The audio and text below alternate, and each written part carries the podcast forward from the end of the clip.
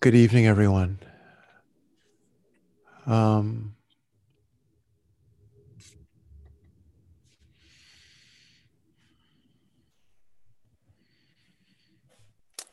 let's begin by just sitting.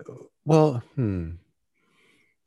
I want to read a little something that's um, meant to kind of frame the sitting that we're going to do. Um, it's the, the the practice itself will be just a basic awareness practice. Um, we'll begin maybe with a little bit of you know dual awareness practice, um, tending to sounds, and um, and breath, and um, but then I think move into just the kind of um, open awareness that we uh, tried out last time that we've done before, where um, you're keeping a very light touch on the anchors, just enough to, to stay present, but letting the awareness um, just take in whatever there is to experience in that given moment. Um, thoughts, emotions, sensations, environmental input, whatever it may be, and just to sit, just to be there. Um, so, I think the biggest f- frame that I have for tonight is I'd like to say a little bit more in response to the question that Sylvia asked last time um, about the vulnerability that we can feel when we begin to open through this practice. Um, I'll, I'll, I'll recount her question and my initial response more specifically in more detail a little bit later, but just, you know, just what she asked is something that I think anyone who's been practicing for a while could relate to and ask, which is yes, when we are identified with our thoughts, when our thoughts are caught up in me and me stuff, there's a constriction that happens. And indeed, there's an opening, a softening, or a greater spaciousness that can happen when you can see that a thought is just a thought, when you no longer identify with it so much. But at the same time, there is an increased sense of vulnerability that comes with that opening. And her question um, was how do you how do you move through that? How do you be with that that vulnerability? It's it's scary. It's hard. It feels raw. Um, so that was a wonderful question. And um, i'm i'm was so grateful for it. Um, and i said some words that came right to mind last week in response and even as I was saying them, I knew that there were different ways of approaching Sylvia's question. And I think I'd like to revisit it and emphasize slightly different things in another pass through that same question this week. Um, I also want to say that um, questions like the one Sylvia asked are invaluable because I think they give me a sense of where people are. Um, and and I think that um, I so I just you know I think a lot of times people are just feel very settled and quiet, don't really feel like they have anything particular they want to ask about, and that's fine. I'm not. But if you have questions that are genuine, but that you feel a little bit, for some reason, hesitant about asking, I just urge you to do what you can to overcome the hesitation and ask anyway. Um, because if you have that question, if it's a genuine, authentic question for you, it's very likely one for someone else as well. Um, I've been sitting for you know a while, and it's not always easy for me to remember um, or to sense where people who haven't been sitting as long may be. Um, and what kinds of issues, difficulties um, can crop up on the path. It's very easy for me to remember when someone prompts me to, but it's not it's not easy for me to know what is the the thing that is really on people's minds um, eh, right now. I know we're all in different places, so I'm not trying to say there's one place where people and people and there are people on this call who've been sitting longer than I have. Um, so it's, but it's just that we're in different places. Let me put it that way, and um, it's not like there's a curriculum you know not like some set thing group of like topics that i i, I know to move through in a particular order. Um, i think actually this process works best when it's a kind of um, a, a process of response. You responding to your moment speaking from that place and me responding as best i can um, and i think i learn from you that way you learn um, from your own experience, hopefully in a different way, and we all learn from each other in different ways. And I think um, just just thinking about how rich um, the, the, sort of the vein of practice is that Sylvia opened up with her just heartfelt, simple question, just makes me want to say this that um, for the sake of us all, please um, don't hold back. If you have anything you'd like to talk about, hear about, ask about. Um, you never know where it might go. And um, yeah, okay. So, um, so this is a text, a short text, um, another text that comes from the the service booklet at Zen Center San Diego. Um, and this is a short piece written by Ezra. I don't know if he wrote it for the service book or um, it's excerpted from somewhere else, but it's just called Letting Be. And um, and it just talks about the deep importance of the practice or the attitude of letting be in Zen practice. In many ways, you could just use that phrase, let be, um, as a way of describing just all of what practice is. Um, it's not about getting somewhere. It's not about achieving something. It's not about becoming someone else or different or other than we are. It's just learning to be with our lives as they are. Um, not because we don't, I mean, this is not passive acceptance of how things are. It's not resignation to how things are. It's just letting be this moment as it is. And out of that, the most profound kinds of transformations will naturally happen, but of their own. Um, not requiring us to do anything. So this practice isn't about changing anything. It's just about being aware. And out of that awareness, out of that letting be, deep, unimaginably deep change can happen. But it's not us making that change happen. Um, and I think the deeper you go into practice, the more what I've just said will sound like obvious. It'll just be like, yeah, of course. Um, but it takes a while to get there. And even along the way, we forget.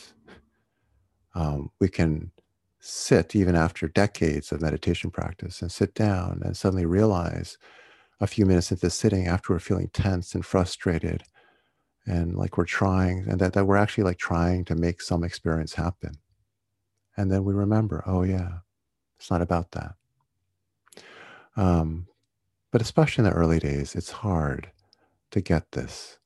And so um, there's no one who has practiced so long that they don't need to hear this um, again and again. And that very much includes me. So let me read this as a, as a sort of background to the sitting we're going to engage in. So letting be.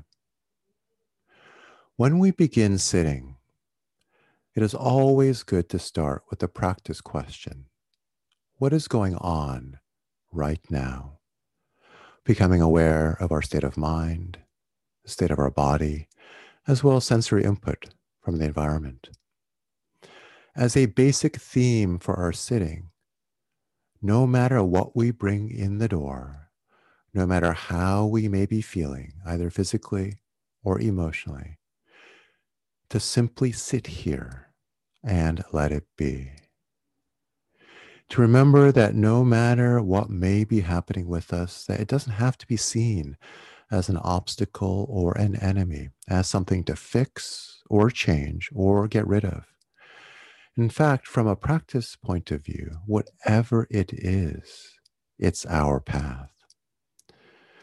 So the theme is to simply let it be. This is not a passive or pseudo detachment. We still need the discipline to stay present, to remain still, and especially to choose in each moment not to spin off and to be precise in our self observation. But I'm talking about an attitude of mind that's just willing to look, to really just ask, what is this to whatever arises? To simply want to know, to be with, to reside in the truth of the moment. When we sit, struggling is always optional. Suffering, also, in a way, is optional. That is, we don't have to suffer our suffering. We can just observe it, experience it, then let it be. I'm not talking about calling it illusion and pretending to let it go. That wouldn't be real. I'm talking about a certain lightness of heart that is possible to bring to our sitting a certain sense of spaciousness, a willingness to cease all of our hard hearted judgments about ourselves, basically ceasing resistance to what is.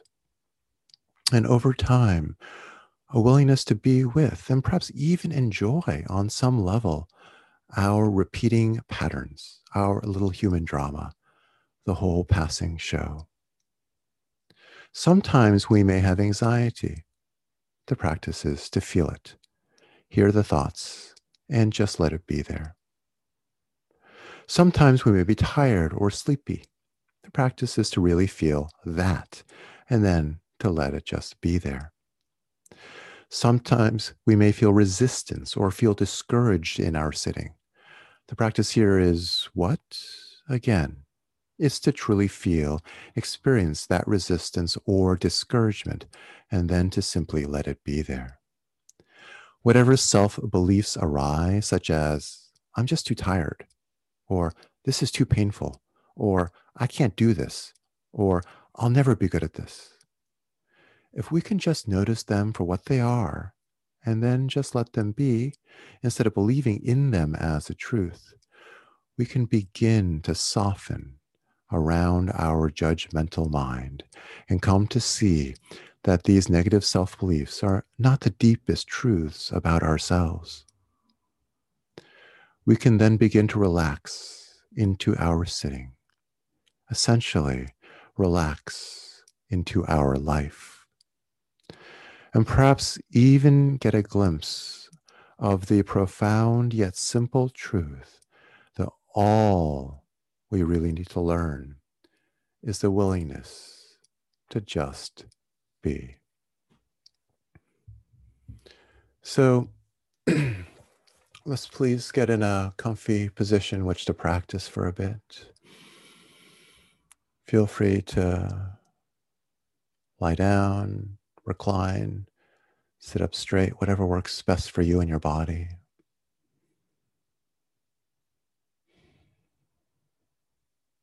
And as Ezra suggested, always a good place to start is just asking, How are things with you right now? How's the mind, heart, body feel?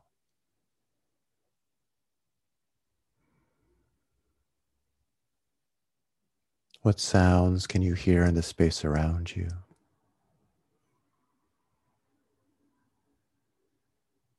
How does the air of the room that you are in feel on any parts of your skin that might be bare.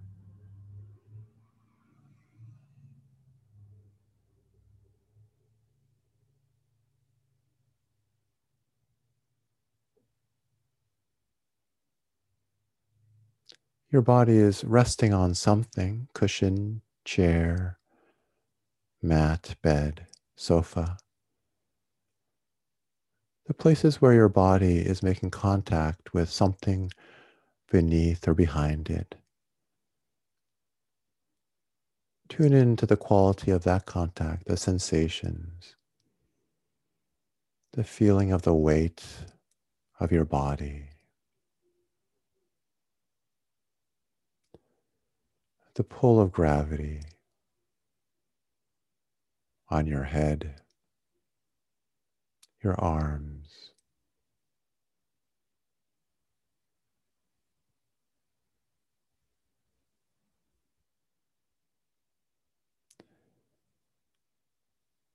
And we're just watching, we're just observing the passing show,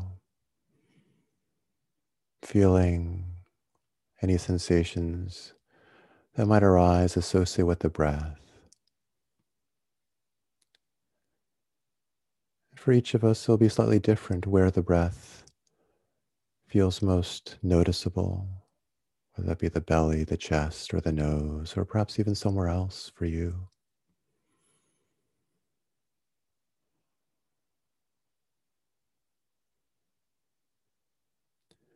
No need to track or follow the breath too closely, too tightly, too narrowly. Rather, just oh, let your awareness be open and let whatever sensations are associated with the breath just be part of that awareness.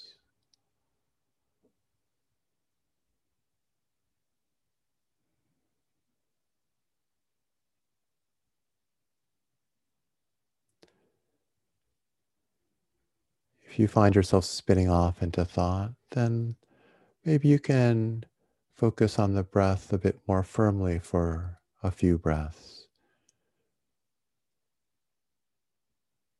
Let's see how light, lightly awareness can hang out with the breath.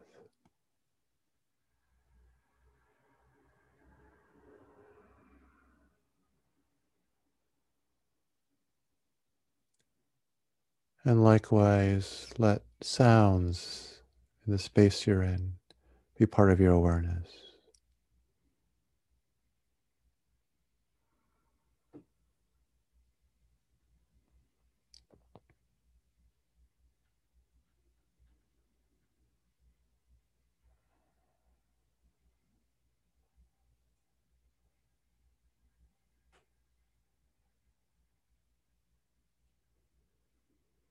And the practice is so simple. It's just, let's just be with whatever there is to be with in our moment by moment experience.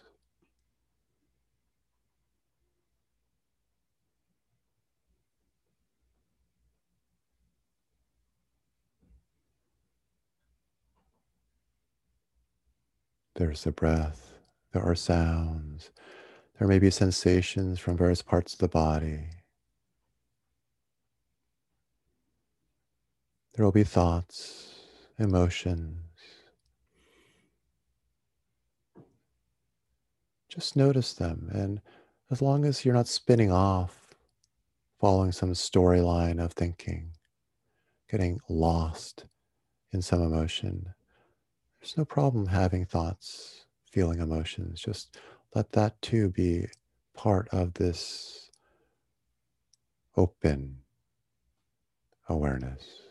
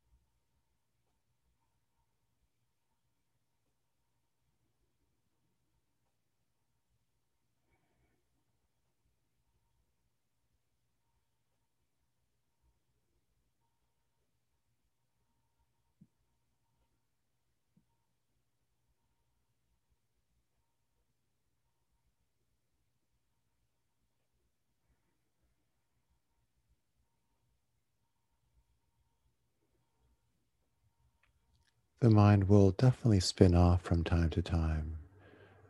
And as much as possible, try not to see that as a problem. It's going to happen. It's going to happen a number of times during this one short sitting. Just notice it when you can. And then open your awareness so that you're once again in touch with the present moment in the form of the breath, sounds, sensations.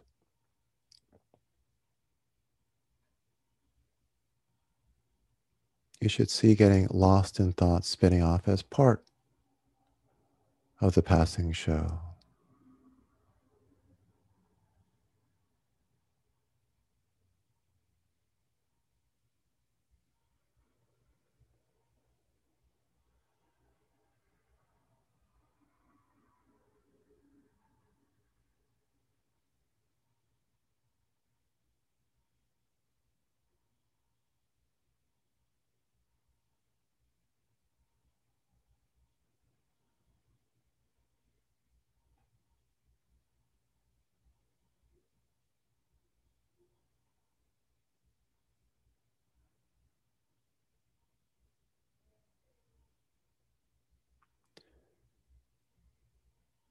Sometimes certain sensation of the body become pronounced and call to your attention. And let your awareness go where the body calls. Explore what those sensations are like. Say, what's going on here? What is this?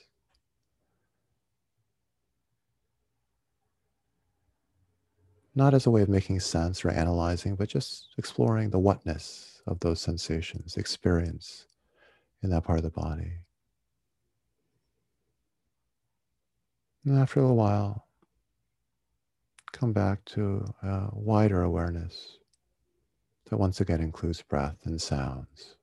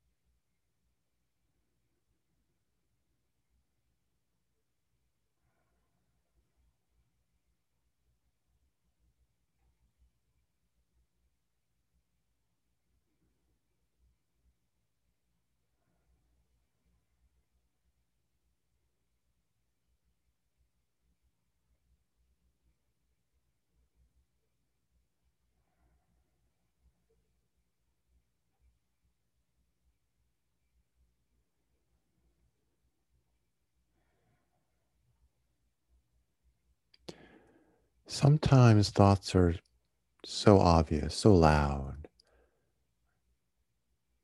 hard to miss them. But other times, thoughts are difficult to discern, filmy, more like the atmosphere through which you're looking than anything you can see clearly.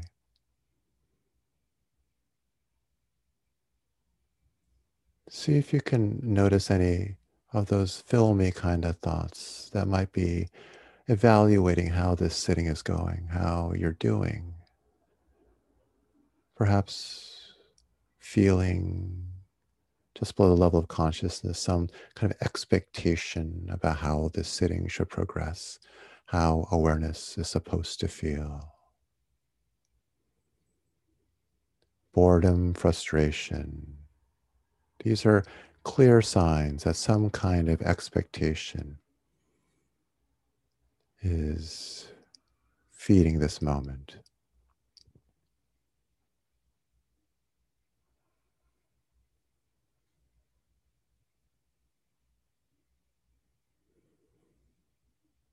No need to go hunting for thoughts, but just see if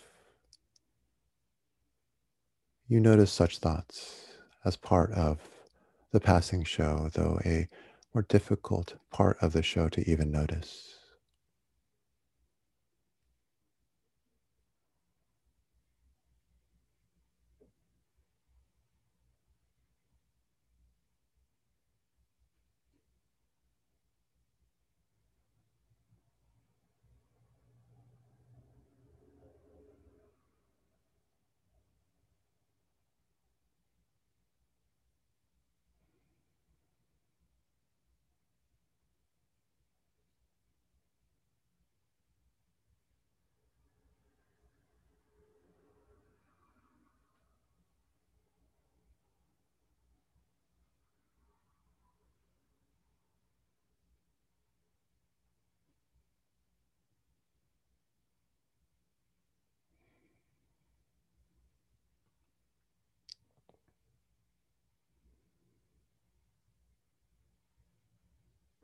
Some of you may feel bodily sensations that feel emotional in nature, like colored by anxiety or fear or sadness or anger.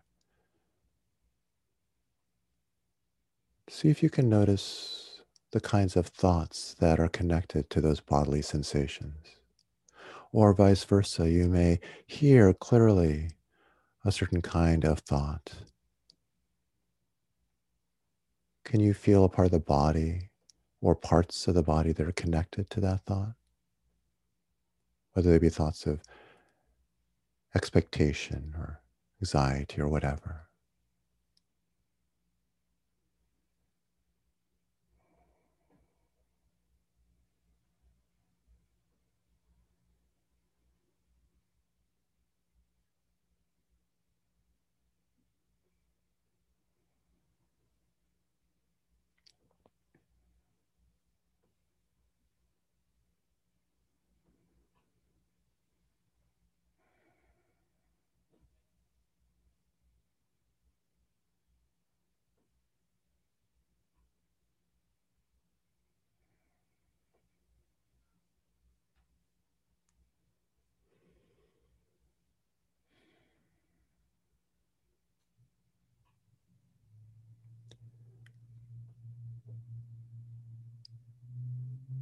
when you can hear sounds, all the sounds around you, and feel the sensations of the breath, feel the physical presence of your body.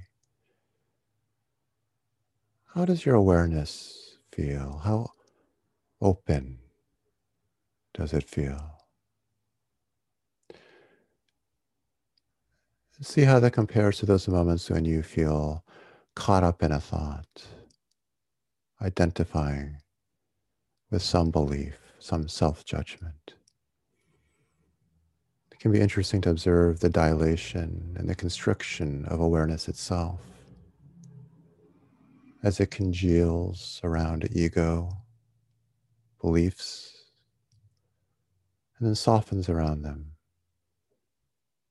to attend to the moment in its fullness.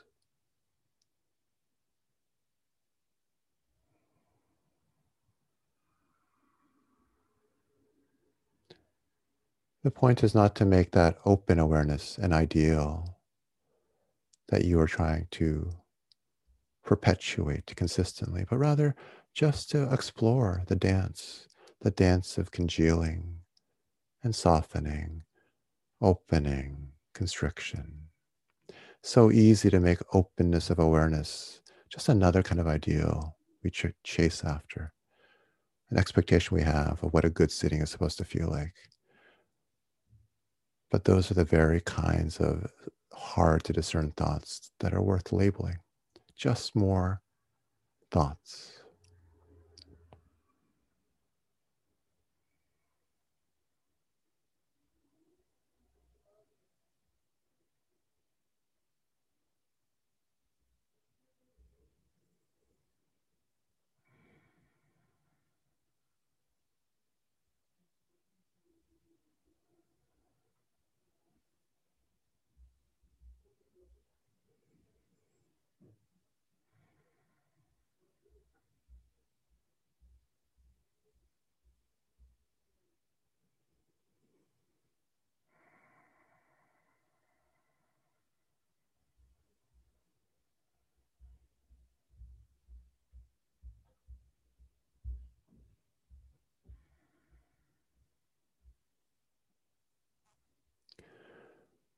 Some of you who are used to having a very firm and fixed anchor, like the breath, may be finding a little bit disorienting to not be narrowly focused on that one anchor. Just feel what that feels like to not have something, one thing to latch onto.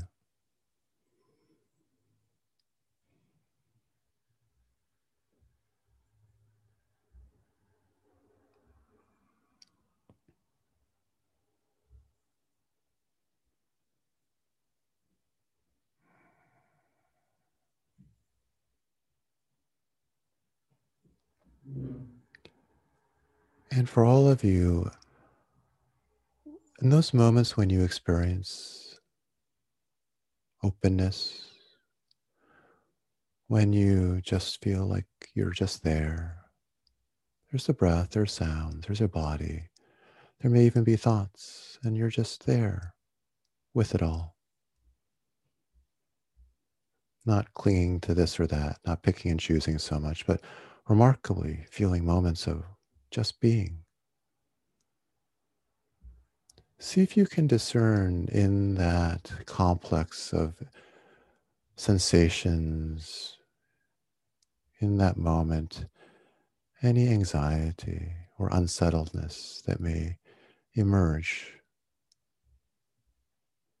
It's an interesting thing that can happen sometimes when you feel open.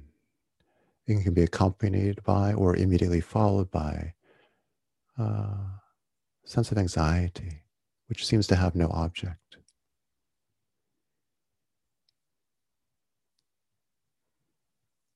It's a very interesting thing to observe. Nothing wrong with it.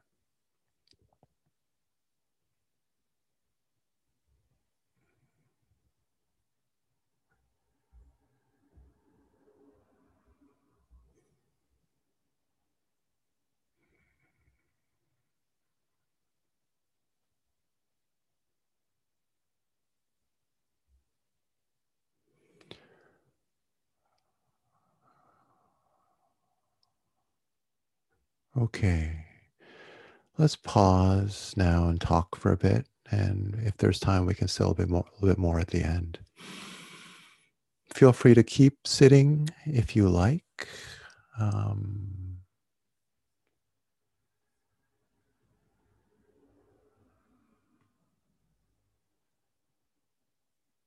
just taking a look to see who's here.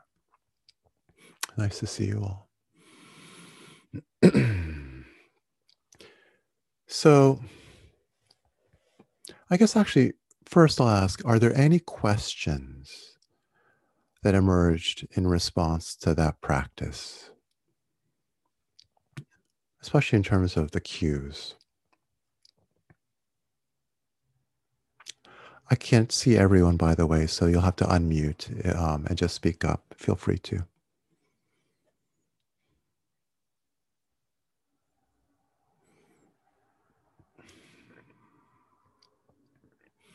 Well, there'll be occasion to ask questions um, as we go. So please do if something you realize that there's something you want to ask about or talk about. Um, so let me return to Sylvia's question from last week, um, which was the vulnerability that we can feel when we don't feel so identified with our thoughts.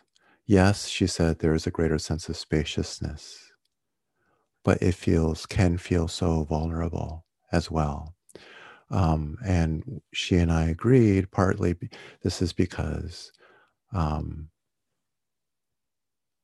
identification with thoughts is often defensive in nature, produce a kind of um, ego defense structure.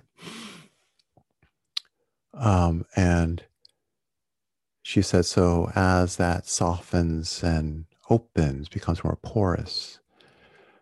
Um, it's like we can feel like a turtle, right? Or um, we're not so protected by the hard shell, and a little bit of our soft innards feel a bit more exposed, you know.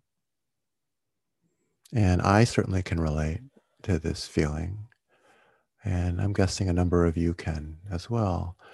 Um, And if you can't yet, you will at some point. Um,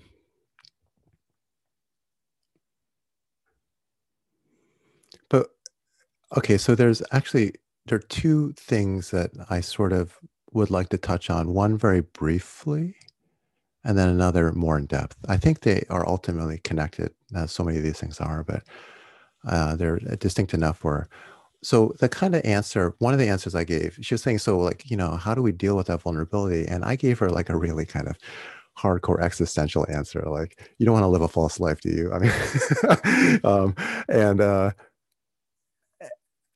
I don't take that back. Um, and I think, but it's it's definitely not the only way of approaching that question.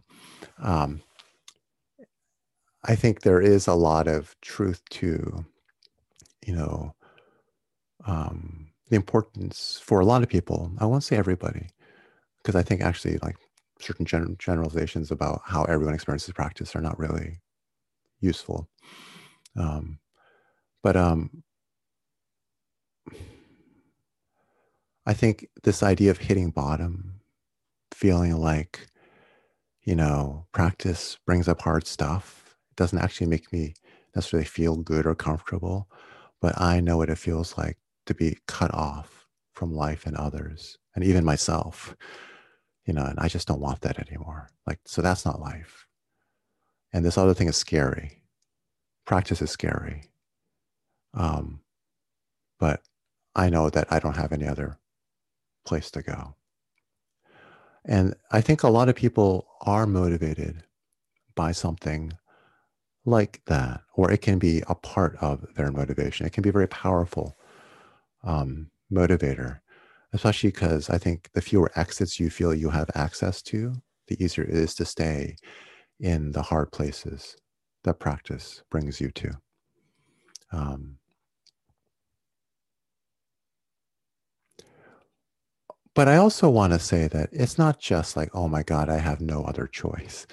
You know, I think there is something to be said for an aspiration of being drawn to something you feel is deeply part of you that you feel is obscured, that you want to feel a sense of connectedness and presence and love and awareness. That for some reason, even though maybe you don't have a lot of reasons to put faith in it, you trust is a part of your true nature and you want to live from that place. So a more positive drawnness and aspiration to what practice you feel will give you. I think actually, you know, I think maybe the truth is we all have a little bit of both or and maybe it's in different there's different mixtures of these things a positive pull an aspirational pull to our true natures and the love and connectedness that we feel is there maybe we've had glimpses of it um, and we want more of it um, and then also the pain that we know lies the way of living in our kind of cocooned, turtled up way. So, anyway, there are those two things. I think I wanted to make sure I gave time to the aspirational positive side. All right. That, that's imp- important. And I think as practice continues and deepens, and you get more and more tastes of that connectedness and awareness and love and presence and what that is like and how it can transform not only your relationship to yourself to uh, but to others and your work and everything that becomes i think the primary um, fuel for practice it's nothing else can compare you know um, so i think that that's something worth talking more about some later time. But I just want to put that out there because I don't know. It's my existentialist training that gets sort of hardcore sometimes, and I want to pull back a little bit on that. So, um, but the other thing that I want to spend a little bit more time on is the vulnerability and the turtling up. And um, I think what's so interesting so as I said, like, yes, I totally relate to that feeling. What's so interesting about that metaphor, all these different kinds of metaphors that we can use um, to, to evoke that feeling that Sylvia was getting at, um, you know, this feeling of like rawness, vulnerability, right? Um, fear, exposure, all of that. Um, what's so interesting I realized after last Tuesday's class was over is how easy it is to imagine that what is being exposed or being newly made vulnerable is some deeper, truer self that is in us. Like I have this shell that I've excreted constructed, right? To protect me. And the me that I'm protecting is actually like a deeper, truer version of myself, which is like tender, soft, and inside. But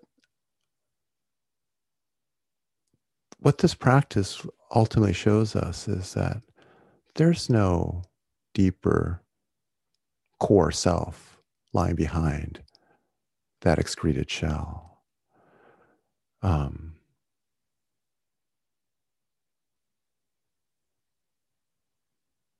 this is not about discovering your true self.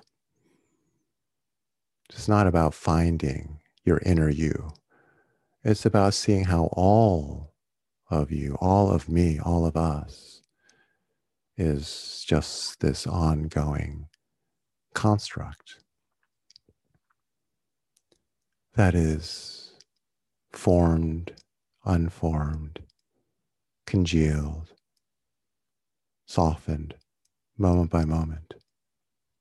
It's so easy and natural, I think, given our culture, but also just given the way humans like to think about themselves, to imagine that what we're doing is getting in touch with a deeper, truer version of ourselves. But when Buddhists talk about the true self, they're not talking about a deep core ego. They're talking about that awareness that's able to just be with the passing show. And I think this is something so easy to forget and important to remind ourselves over and over again. Because something very, very deep in us would like to use everything and anything we can to solidify the sense that there is some deep, persistent self in us. And it would love to even use a Buddhist practice to do that. But that is actually contrary to the very core of what Buddhism says and teaches us about the self. But then this is not the end of the discussion, but actually just the beginning. Because as soon as you put it that way, then the vulnerability itself becomes super interesting. Because if the vulnerability isn't protecting some soft flesh, you know, tender little thing that's the true you inside, what is it doing? How to understand that vulnerability, right? So the vulnerability, or I think different things can come up. And that's why I actually asked you guys to tend to, when you feel open, even a moment of openness, does anyone feel a little bit of like, oh, little anxiety popping up, right? Um, it's very common. It is incredibly common after very, very deep open sittings where you feel super quiet afterwards to feel like everything just gets so much tighter suddenly. Like it's almost like a recoil as the self softens and opens, and you can see almost through its constituent parts. You can see it arrayed, and you're like, oh, there's this thought, there's that thought, like, and just see them passing by or whatever it is that it feels like to you.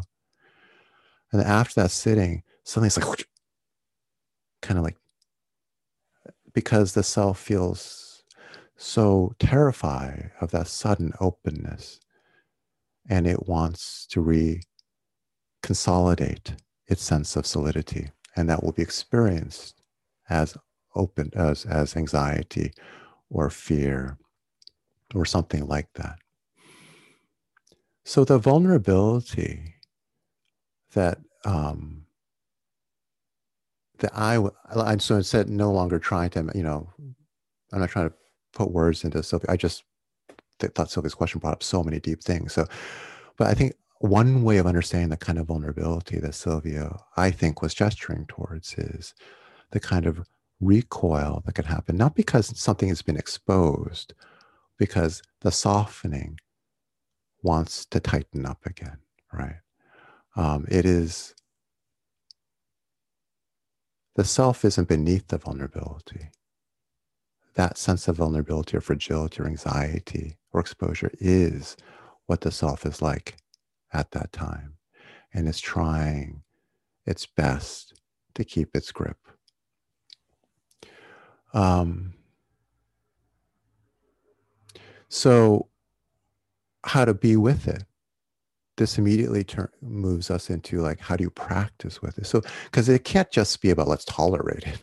Like, yeah, it's like feels really awful to be like scared and anxious, and and just like suck it up. No, no. This is where the being with practice is so crucial. Like, what is the vulnerability? If the vulnerability isn't actually protecting something deeper than it, but itself the form ego has taken as it starts to feel uncertain of its grip on you, then really becoming intimate with how that vulnerability feels. What is it? As the koan says, that Ezra was quoting. What is it? What is that? Where does it, where do you feel it in the belly, in the chest? How does it move through the body? What kinds of thoughts come up when you feel that kind of anxiety that comes from the groundlessness of feeling the spaciousness of awareness? What does it feel like? What you can start to sense is how the vulnerability itself has a lot of space in it. it. Is not nearly this kind of scary field of emotion that you thought it was, but itself just like, oh, tension here, quivering sensation here, thought of, I gotta stop, or I can't take more of this or I really want to go eat some ice cream or whatever it may be. You know, it could be like pulled towards distraction or a, a voice of aversion out of fear or just like intense distraction. Like I cannot keep my mind still suddenly, even though like my sitting was going amazing until now, right? Resistance will take all different forms. The point is not to know what to expect, but to be open to whatever it feels like in that moment and to see vulnerability itself not as simply the exposure of tenderness, but as a form the ego will take in order to avert deeper inquiry. It still needs to be done super gently because you push hard at it, then what you're doing is you're actually solidifying the vulnerability as an enemy, as an obstacle. This is being with the vulnerability completely openly, tenderly, with kindness. This is not seeing vulnerability as a puzzle to decode and get through.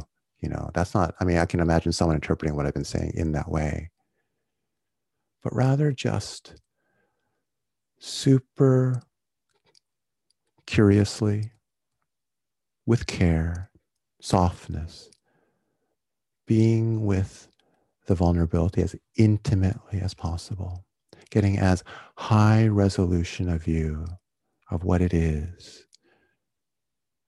And then,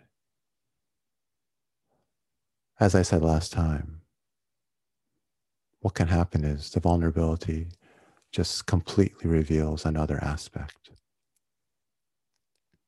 And I don't think I need to say that much about that now. When you get there, you'll see it's like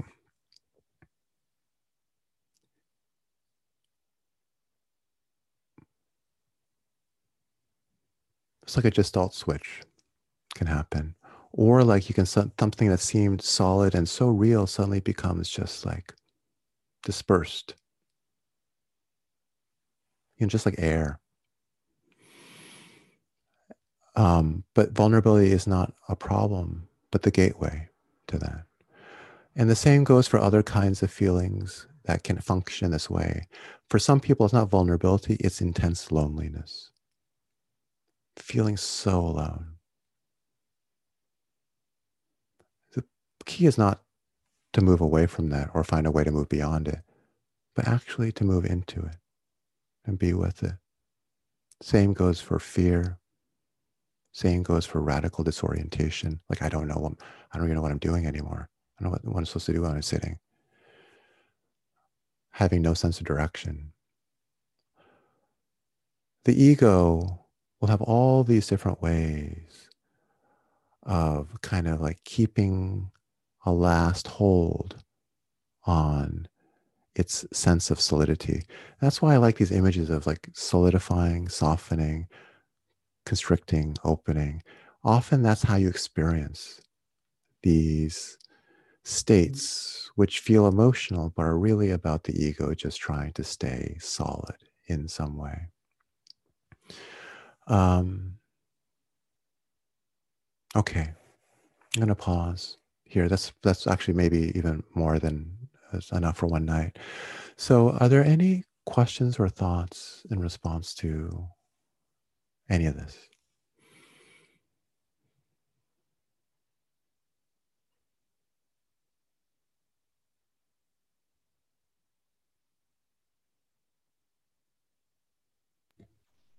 Yeah, Bernie, I had, I had a thought.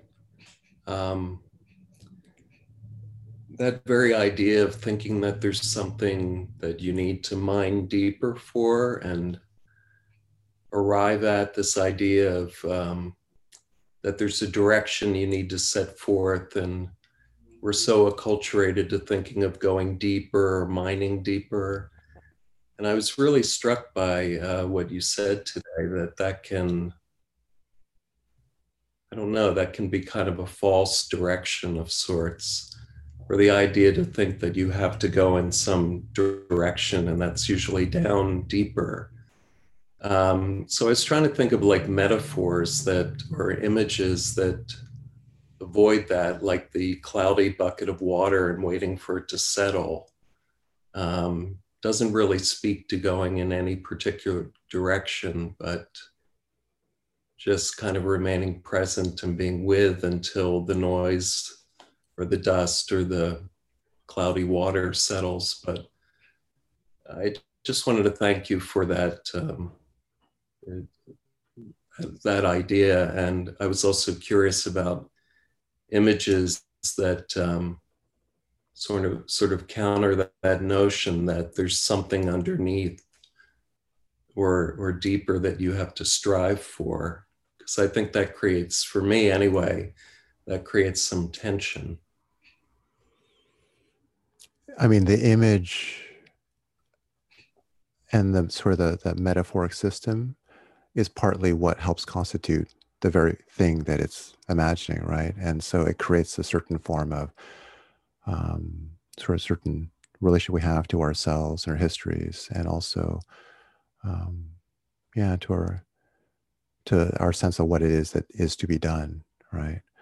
Um, and and that there is something to be done when actually there isn't anything to be done.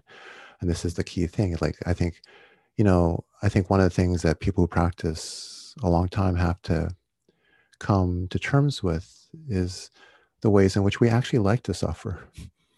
We actually, like, we are attached to um, the stirring up the pot, you know, the, the, the, the bucket of water. Um, when we have, sometimes when we are, are, are residing in stillness, we, we will actually see ourselves do something to stir it up, to create drama, right? Um, because there is something deeply unnerving about that quiet and that openness.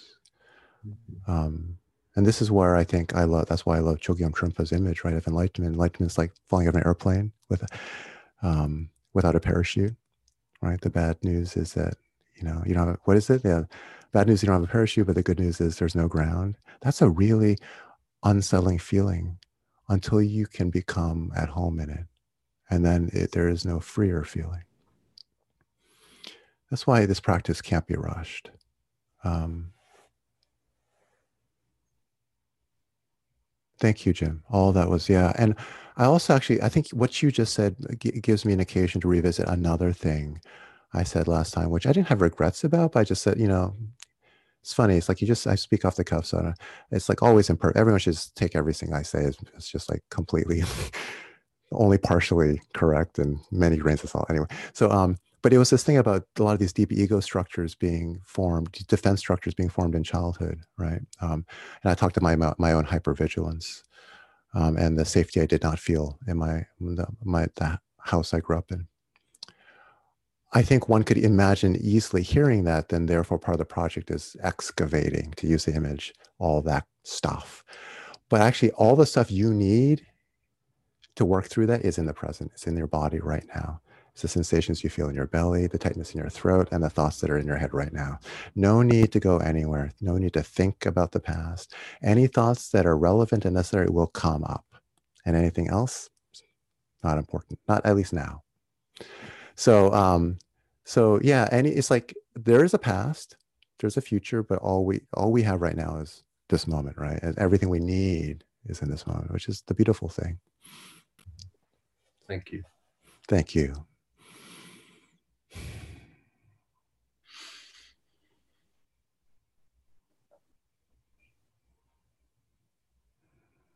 Just in thinking about imagery, which Jim brought up, um, something when you were describing uh, Bernie being like there is no way to go deeper.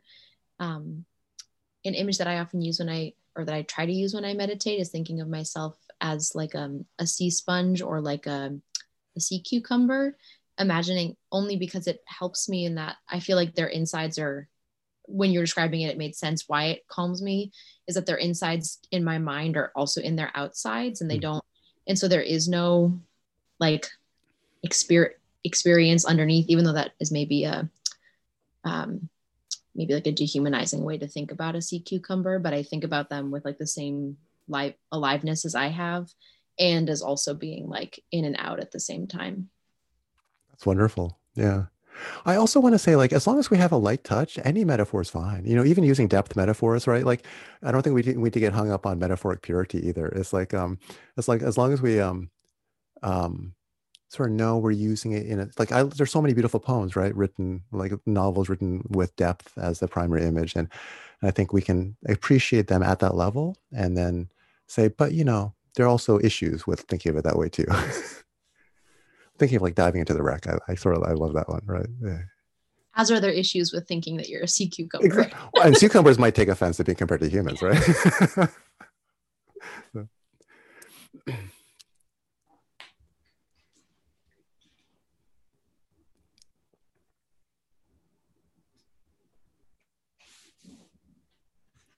Well, maybe this is good for tonight. I mean, because I, this is really like an ongoing conversation, right? We we like so no need to. Um, how, could we sit for two, three minutes before we call it a night? I've, I've I went on so long last week. We didn't have time to do that, and I always feel bad when we don't. So, if you have to go, please go. It's good to see you. But if you can sit for two, three minutes um, as a way of saying good night, that would be wonderful.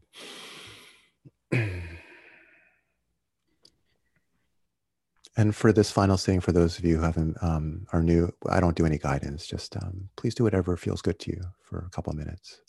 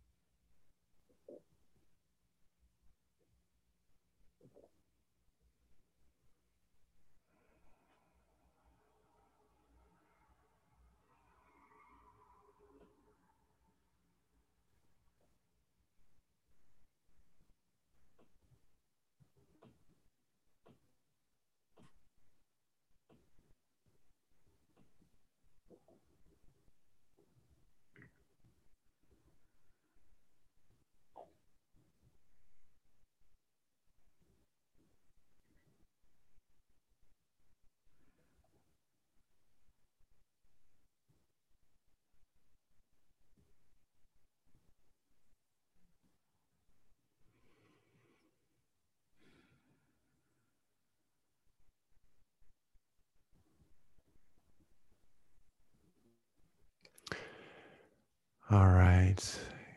Wonderful to see you all. Really, really, really wonderful. Um, I will post a copy of Letting Be on the Williamstown Zen Group website, along with actually a text by Toni Packer uh, called um, something about afraid of silence, or um, which speaks to this kind of anxiety we can feel when suddenly we feel quiet, deeply quiet. You know, like what can what sometimes comes up that makes us feel uh, Uh, like it's hard settling in that in that openness. So I'll post those two along with the audio after right after class. Okay. Take care, everyone. See you all next week. Goodbye.